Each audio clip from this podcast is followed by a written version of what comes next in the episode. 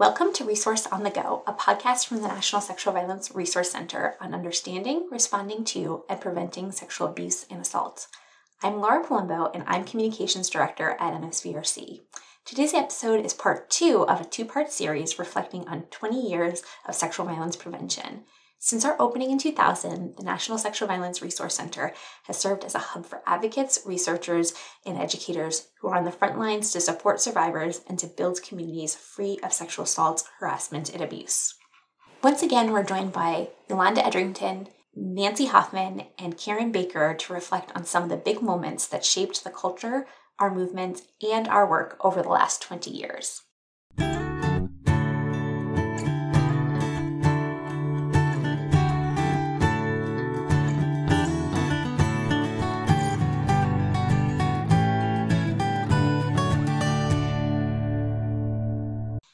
And uh, for our next question, the blog not only featured significant happenings and milestones within the movement to end sexual violence, but it also recognized events that brought about pivotal shifts in public consciousness. From the uncovering of widespread abuse by clergy to Sarah, Jerry Sandusky being found guilty, to um, Emily Doe's viral victim impact statement, international women's marches, and the resurgence of the Me Too movement founded by Tarana Burke. Can each of you take some time to reflect on some of these milestones and how you witness them impact our work? And uh, Karen, we'll start with you. Sure. Um, one of these that, that really stands out for me, probably partly because it happened in Pennsylvania, was the conviction of Jerry Sandusky. And this was one of the first high profile cases that remained in the news for an extended period of time and was covered, uh, covered from a number of different angles, uh, which helped illuminate for people the complexity that's so often present in sexual abuse cases. It also helped illustrate the many possible points of intervention that could have stopped the abuse much earlier. And so, as I've thought about this case, um, I've identified at least three elements that helped us educate the public about child sexual abuse. First of all, something that shocked so many people at the time was that Jerry Sandusky was a beloved and trusted leader in the community. He was well liked by many. He was seen as being a role model and an advocate for children. And this just did not match up with the picture that many people have in their heads about the kind of person who sexually abuses children. Kind of like uh, Nancy and Yolanda mentioned earlier, you know, people tend to think of the stranger danger or that um, someone who would do this would be scary or look like a monster. And that's just not the not true. So people had a hard time reconciling this kind of cognitive dissonance. And yet it did help us illustrate that any type of person could potentially be a child abuser and that you cannot tell by looking or by whether you know someone or you like them Instead, you have to understand the dynamics and watch for specific red flag behaviors, which were abundant in this situation. And the second thing that this case helped us to reveal more clearly to people is the powerful role that bystanders can play in either allowing abuse to continue or in stopping it. So many people knew that Jerry found opportunities to be alone with children even in the locker room, in showers, in hotel bedrooms. But they either chose not to confront the situation or they were not taken seriously when they did. And the beloved coach Joe Paterno, for example, he ignored or minimized the behaviors which he saw. And he later said that he regretted that. And it, in fact, caused a stain on his own reputation at the end of his career and his life. And then the third thing is that the investigations into Jerry Sandusky's long term sexual abuse of children highlighted the role that institutions and organizations play and their responsibility to be informed, thorough, and vigilant in their attention to safety and protecting children. So, several leaders at Penn State University were determined to be complicit in allowing this sexual abuse to continue for so long and the institution itself was financially liable. So this helped usher in a new opportunity, if you will, for prevention advocates uh, to work with organizations as well as individuals. And I actually ended up doing several workshops about this case when it was going on and shortly after because it was an example that many people were familiar with and it highlighted so many points that we've been trying to make for years but that people had a hard time believing or understanding without a story to really illustrate the dynamics. Nancy it'd be great to hear from you. We know that every public event impacts our movement in some way. Some some actually help move us forward in our work, and unfortunately, some seem to push our advances back. So I'm, I'm glad, Laura, that we're talking about the positive shifts um, today. And one that I think has had maybe the greatest impact in a rural state such as West Virginia has been the resurgent Me Too movement. And I think probably that's been because the Me Too movement has had almost a subliminal call to action. I think it really emboldened survivors to come forward and stand together. And as a result, what we saw in West Virginia, and I think it was true nationally, is we saw an increase in the number of victims seeking services, increase in the numbers reporting their assaults to law enforcement, and an increased conversation I think that movement really challenged so many of the standard myths that a lot of the naysayers in public have had about the prevalence of sexual violence in our society. I think it challenged a lot of the stereotypes and a lot of the victim blaming. I think it's it was the same some of those same core issues that Karen mentioned that when you saw such a large number of victims from so many different walks of life stepping forward not in the courtroom, it, coming forward outside of the courtroom. And it's just hard to deny the prevalence and the, the facts that our movement's been saying for years. During that time, we had our annual sexual violence, domestic violence day at the legislature. And even though we have the days together, we usually had our own little separate themes. And we obviously used at that time the Me Too movement.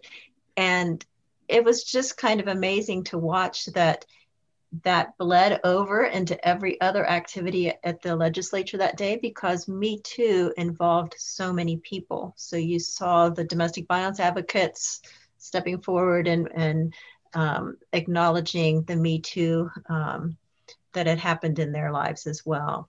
So I believe that that increased awareness for us resulted uh, in increased legislation being passed in our state, including that year a Sexual Assault Victims Bill of Rights. It was a very simple message that I think had a really profound impact. All right. And Yolanda, it would be great to hear from you.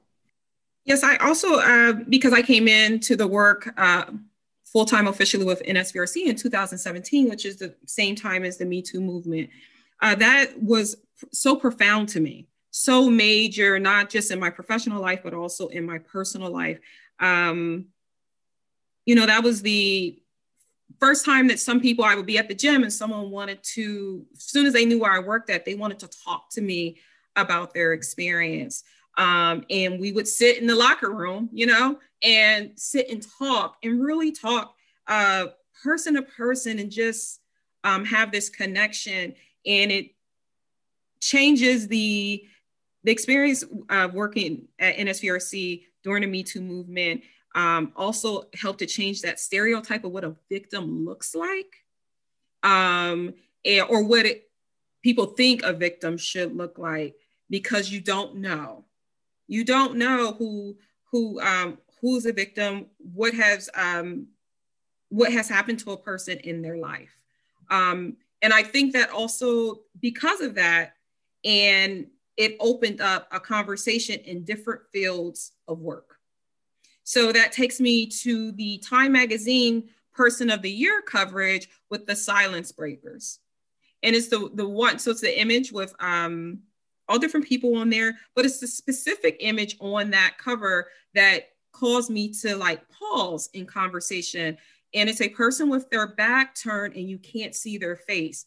Because to me, that rule that described you know, the person that we're we're talking about that doesn't look like this person, or you don't know what has happened.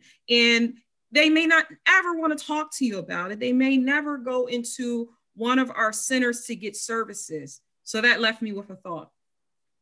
Are we are they are we creating a space for the for that person to be able to access our resources?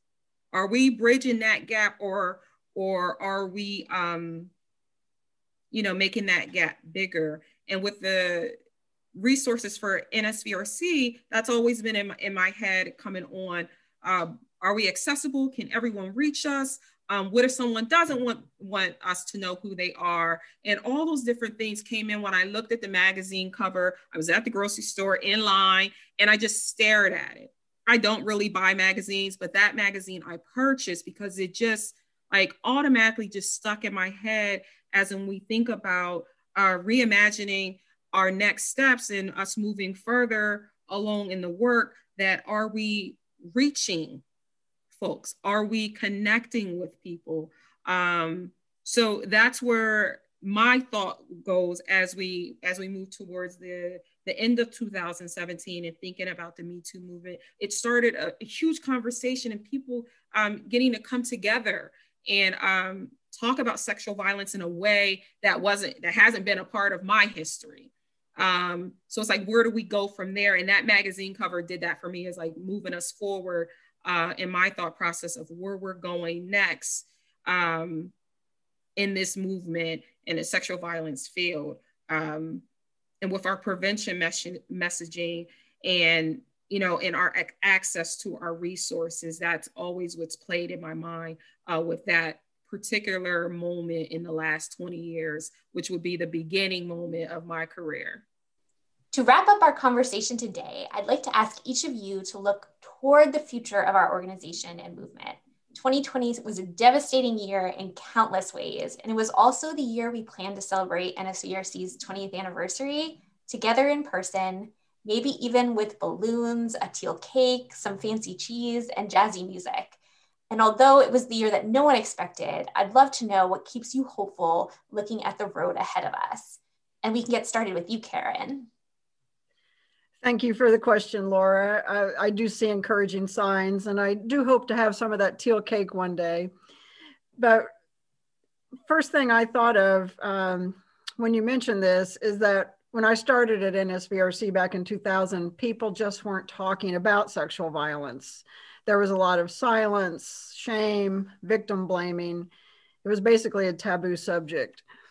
And very few people who were causing harm were held accountable, and no institutions were. But thanks to the work of persistent advocates, uh, better informed media, and the Me Too movement, as Nancy and Yolanda uh, so aptly articulated, Many people are now talking about sexual violence. So that's the first necessary step towards prevention, and that gives me hope. And then also just thinking uh, specifically about the last year with COVID 19. Um, one thing is that sexual assault victim advocates were deemed to be critical workers. Um, and I'm not sure that would have been the case even 10 years ago. And also, we now all have the common experience of COVID to draw upon when talking about sexual assault prevention. So, there are many things that individuals can do. There are places where policies and resources are required. It's not enough to just protect ourselves or our loved ones. We, as a larger society, are all in this together, and we all bear responsibility for looking out for the common good. So much like the Jerry Sandusky case provided a story to illustrate the dynamics of child sexual abuse, I think the COVID pandemic provides us with common experiences to talk about prevention, including the prevention of sexual violence, which is sometimes just really difficult for people to understand. And Nancy. I agree with Karen with that COVID has been a learning experience for the field this past year. I often say to our rape crisis centers that we have to work to stay relevant to make sure that we are providing the best services and the best prevention efforts. And I think COVID identified where some of those uh, gaps may be. And I think it's an example of how our field really rose to the challenge we made major pivots by transitioning to virtual services and, and virtual prevention efforts. And I think it was a major pivot on most of our parts to and a learning curve that went along with that. we saw a lot of other systems and businesses struggle with that. But I think our field really did what needed to be done at the time. And in some cases, I think we brought along with us some of the more reluctant systems in that process. I had a call this morning with uh, our court systems, and we're now working to uh, on a journey to implement virtual services um, throughout the state for our, our victims accessing the criminal justice system. So I think the end result uh, is, is a system that's forever changed. And it's one that ultimately has reached more victims and a wider prevention audience. But I also think this work is a marathon. Um, obviously, for 40 years now that I've been forced to think about that, Laura, uh, that it's it's a marathon. It's not a sprint. And I think when you talk about a marathon and a relay race, each of us has passed a baton in that process of a race and a relay. And each of us then bears a responsibility both to survivors that we're serving and also to changing the systems and our culture to prevent future victimization. So I think in the future, it's critical for our movement to be open to change, to work to be inclusive and accessible, and to embrace opportunities, even though at times they may appear more as challenges. I personally have never experienced such a large number of diverse individuals and organizations wanting to engage in this work as I have in recent years. We now have um, folks choosing this as a career choice. We have advocates who say, This is how I want to spend my career. We have sexual assault nurse examiners who look at this as a profession, which didn't even exist um, when I started in this field. So I think we need to harness, harness and really channel the energy and encourage and mentor um, their passion in this work. And this describes not only the work in the field in general, but also I think the staff at the NSVRC. I envision the NSVRC continuing in its leadership role in this movement by helping frame conversations, by building the capacity of potential allies, and, and continuing to help all of those on the front lines to be their best selves in this work. So when I first started in this work, we were really isolated in this field, and that's just not true now. So I see the NSVRC's role as needing to continue to be that glue that helps keep us together as a movement as we really collectively work to address and end sexual violence. Thanks, Nancy. And it would be great to hear from you, Yolanda. You know, throughout our conversation today, I, have been like wowed and all like my mouth has been dropping open and on all the things that I've learned. Um, while working at NSVRC and specifically on this call about the history uh, as we move through um, the sexual violence movement. So thinking about the future, I think Nancy led me right in on uh, where we're going with NSVRC and continuing to to build our allyships and our partners throughout not only the sexual violence field, but also outside of our field. Because really, we can't prevent sexual violence or end sexual violence with not if all of us aren't a part of it. Um, as difficult as that is, and as um, sometimes those, you know, little scratches and bumps that we'll get along the way, it's the only way, in my opinion, that we can really end sexual violence and prevent more victimization. We can't do it by ourselves. And with the different things that's happening in the world, and we're starting to really change um, I think for a while now, change our thought process about prevention. And as um, Karen connected very well with the pandemic, and that prevention is possible. And one of the specific things I always say, hey, you're wearing a mask to not only help you, but also to help others. Consent is the same way. You know, we ask for consent.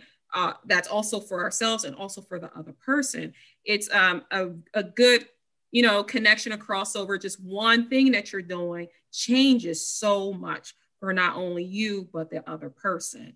Uh, and to remember that conversation as we build into another field, we're making connection across fields and not siloing ourselves where we have all this great information and knowledge and education.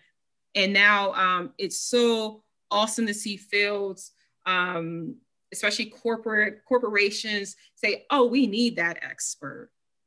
We need that expert. Come sit on our, um, our advisory council, come sit um, on this project with us. And so that we can um, tap into the knowledge that you've gained all this time and, may, and put out put that knowledge out into a broader field of you know audience. Uh, and, and I see that's one of the roles with NSVRC is continuing to move that, that dial forward of making the connection and um, our reach broadening uh, throughout the years uh, within different systems. Thank you all for taking the time to speak with me today. I have treasured the opportunity to hear from each of you. Listeners, I hope you've enjoyed coming behind the scenes with us and hearing firsthand from three dedicated leaders who have all played an invaluable role in our organization's journey over the past 20 years. We, of course, also need to thank each of you out there listening for your support of NSVRC and our progress towards our mission.